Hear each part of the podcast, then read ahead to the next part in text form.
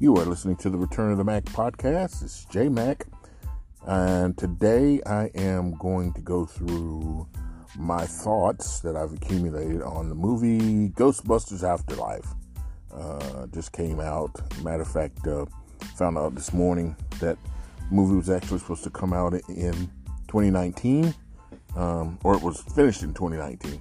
It's supposed to come out in spring of 2020, but then COVID hit and threw us all off track, and it threw the movie uh, all the way till this year. Um, in fact, it was actually going to be earlier this year uh, in March, and then it got pushed back again to now November, and so here we are. Um, let me just say before I begin, um, you can be assured that in my movie reviews that I will do everything that I can not to spoil it. I don't like spoiled endings. I don't like spoiling the big stuff that's in a movie. I, as a movie fan, um, like to uh, experience the movie. Um, so I don't like spoilers. So you can rest assured that when I do movie reviews, I will do my best not to spoil at least the big stuff of the movie uh, for you. So uh, whenever I tell you or I put up a movie review, um, you can be assured that I am doing my very best not to spoil the good stuff. So, uh, having said that, let us begin. The Ghostbusters Afterlife. Okay, the Ghostbusters.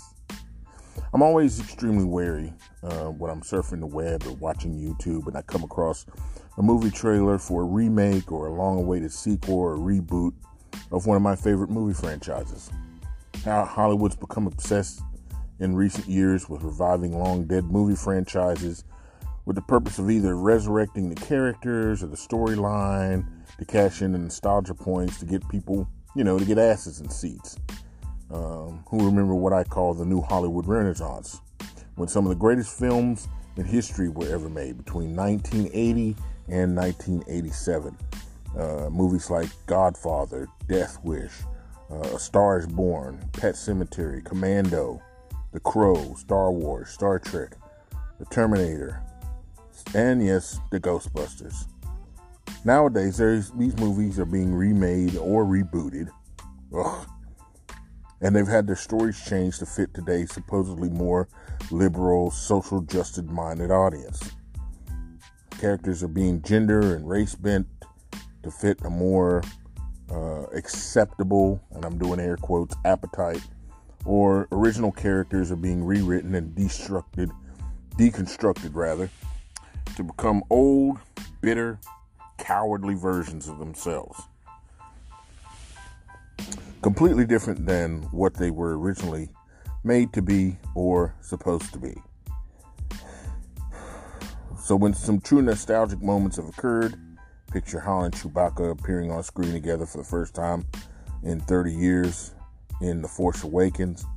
It's only meant to really serve as a purpose of getting the old codgers off the couch and into the theater where we can force the new, super awesome, woke, unbeatable Mary Sue characters into the faces and, and then call them mis- misogynistic or homo transphobic when the bland new actors or actresses don't do nothing to come close to what the originals did to add to the zeitgeist of a whole generation of movie fans, myself included. Take, for instance, perfect for instance, the movie Ghostbusters that came out in 2016. So they remake the Ghostbusters movie, the one we all know and love, and they recast all the parts with females. And they turn four moderately to minimally funny comedic actresses loose on camera, and then stood by and watched them implode a lot of what was held dear about the original movie. It contained no heart, no soul, no love for the source material, and it came off as lowbrow, cheap, and uninspired. From the very first trailer, any human with eyes could tell this thing was going to be a disaster, and it absolutely was. Never seen a movie more more universally panned by people before it even got near an audience, an actual live audience in a theater. From the time the first trailer hit YouTube, and it continued to get horrible responses from audience and audiences and reviewers alike, as well as fans of the original franchise who remember how smart, how funny, how thrilling, how well constructed and well thought out the original Ghostbusters movies, and even the sequel to, to an extent, Ghostbusters 2 was. Now, the, thre- the director of the 2016 movie, Kevin Feige, then went on to, to lambast and war with the critics and the fans on a, uh, of the original movie on social media, calling them names and quote unquote clapping back. And several movie franchises have suffered the same fate. Star Wars franchise has been thoroughly shredded, shredded, and then panned by fans, garnering similar responses from the directors and the stars of that movies, those movies. So, before I go further though, I want to try and give you an idea of just how big the original movie of the Ghostbusters was. And what the kids today are referring to as the late 1900s.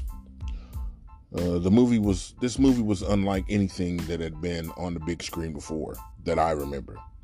Ghostbusters premiered in theaters on June 8th, 1984. It was an instant success. It went worldwide, rocketing around the country and then around the globe, become a worldwide cultural phenomenon. Starring Bill Murray, Dan Aykroyd, Harold Ramis, Ernie Hudson, and Sigourney Weaver. This movie was one of the one of the first films of the era really to feature a song and an album of its own and a song that topped the Billboard Top 100 for months on end. And it spawned everything from toys to its own Saturday morning cartoon series, as well as video games, and then along the way to sequel that didn't do as well, but was still pretty good. It made superstars out of its cast, Bill Murray in particular, uh, as well as uh, Dan Aykroyd. It even uh, uh catapulted Ernie Hudson to stardom which was which was awesome because it was a you know it was a black actor, um, and to have a black actor in a movie that wasn't you know a pimp or a drug dealer or a criminal or one of the ghosts they were trying to crap to to to, to trap was was really an awesome uh, and really something out of its out of the ordinary for a movie that was made in 1985. And not only that, Ghostbusters then it became a part of a, the cultural lexicon. Few people born before 1990 don't light up inside when you ask them the question, who you to call? So having said all that, I give you Ghostbusters Afterlife. First of all, the casting, fairly well done. Fairly well done. I would even say significantly well done. Paul Roy Rudd plays a substitute teacher at a middle school in uh, Summerville, Oklahoma, is where it was. Um, this small town, again in Somewhereville, USA. Uh, a mom played by Carrie Coon, who I wondered where I'd seen her before because she she did a really good job, and I couldn't picture or remember where I'd seen her before. And I found out she played Proxima Midnight in the Avengers Saga. Uh, so that was awesome. Uh, so she plays a mom who moves to this town with her two kids.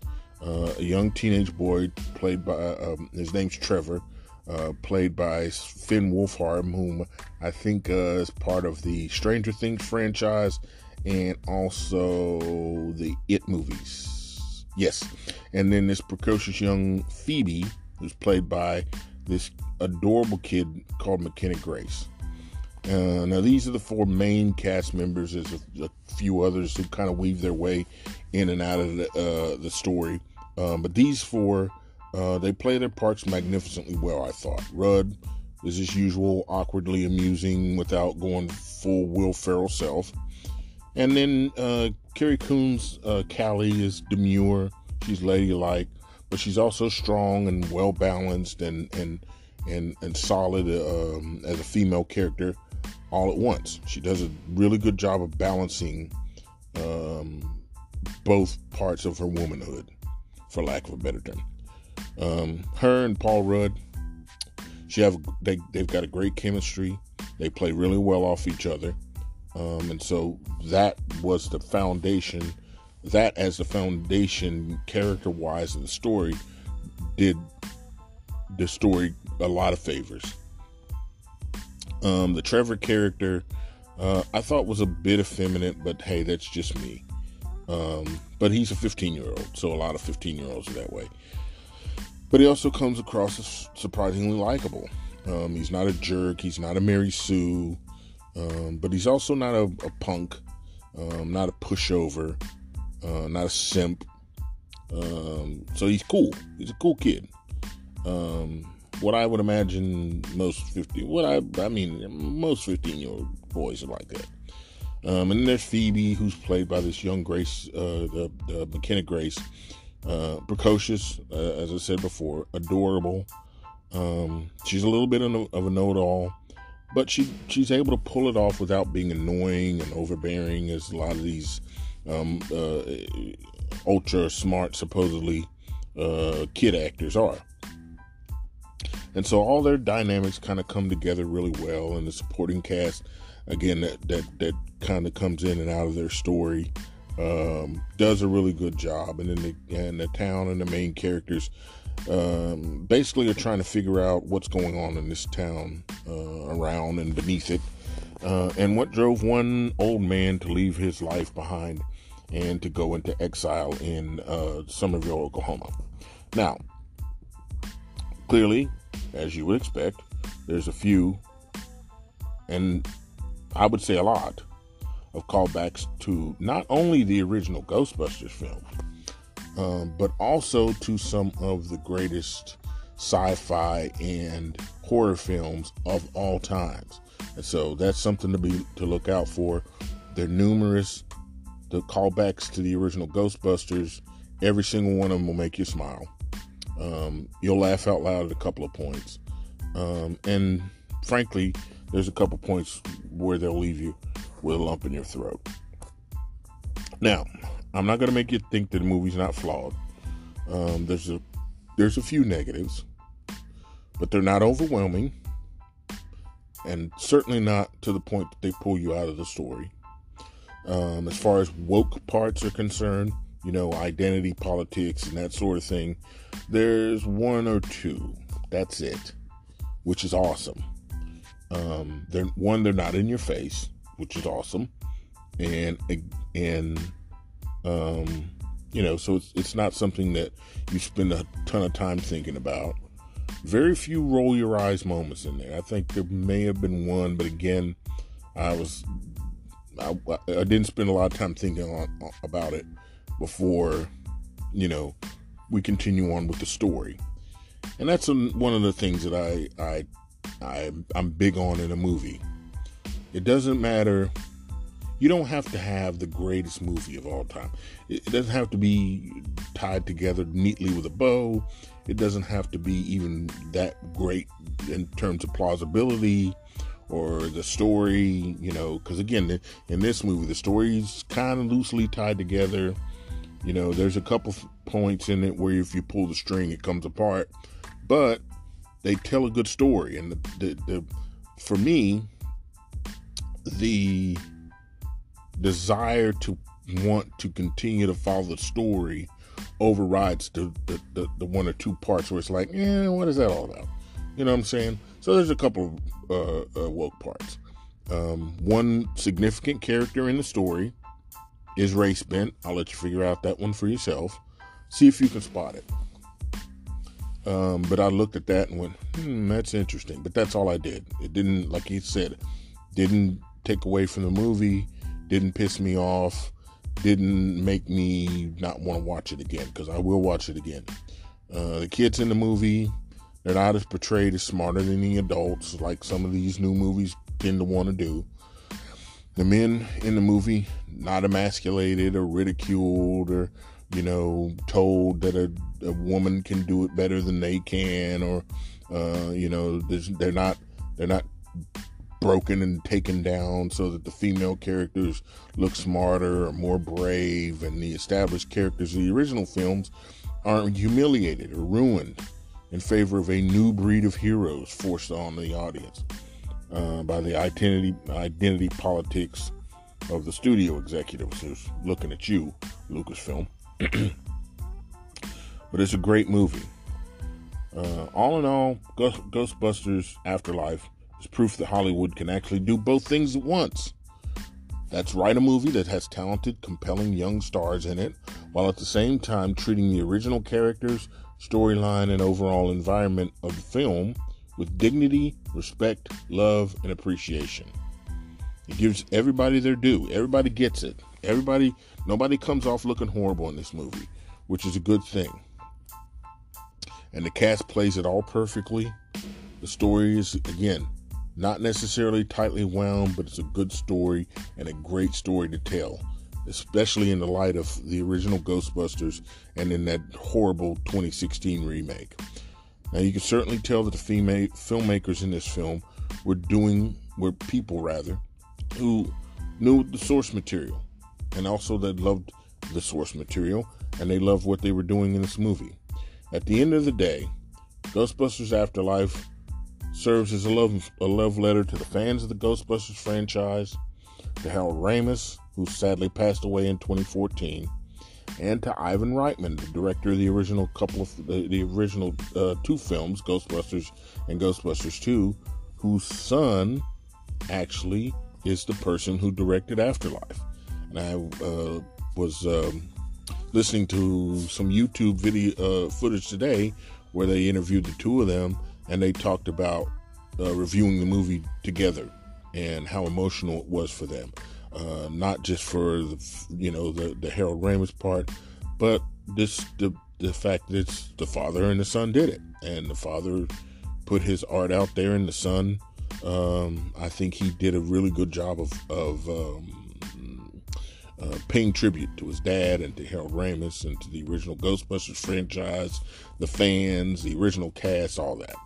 Um, so it's a great movie, awesome movie. Uh, filmmakers today who determined to uh, make remakes or long-awaited sequels or rebooted franchise or reboot much beloved franchise, they'll do well to uh, deconstruct this film and and copy the things that that were done well. Um, so that's it. That's my review of the Ghostbusters franchise. I would say go see it. It's a great movie to see. It's a great family movie. Um, there's not uh, I don't trying to remember. I don't think there's too many uh, ultra adult parts in it. Uh, the themes are very simple and easy to understand. It doesn't push identity politics on you or try to tell you how to think, which is a really bad uh, thing that a lot of the movies today do is to tell you what to think. This movie just lays out the story in front of you and lets you pull from it what you will. And that's what all the greatest movies of all time, in my opinion, do. Doesn't force itself upon you, it just lets you go for the ride.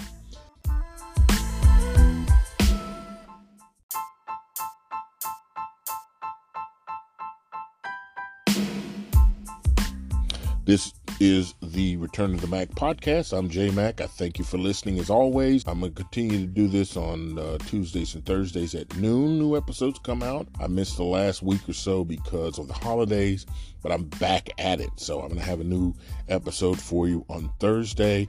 Again, I thank you for listening. I appreciate you uh, your feedback. If you want to hit me up on Facebook on my personal page, if you want to hit me up on Twitter uh, at Return of the Mac Podcast on Twitter, I appreciate that as well. Have a great day.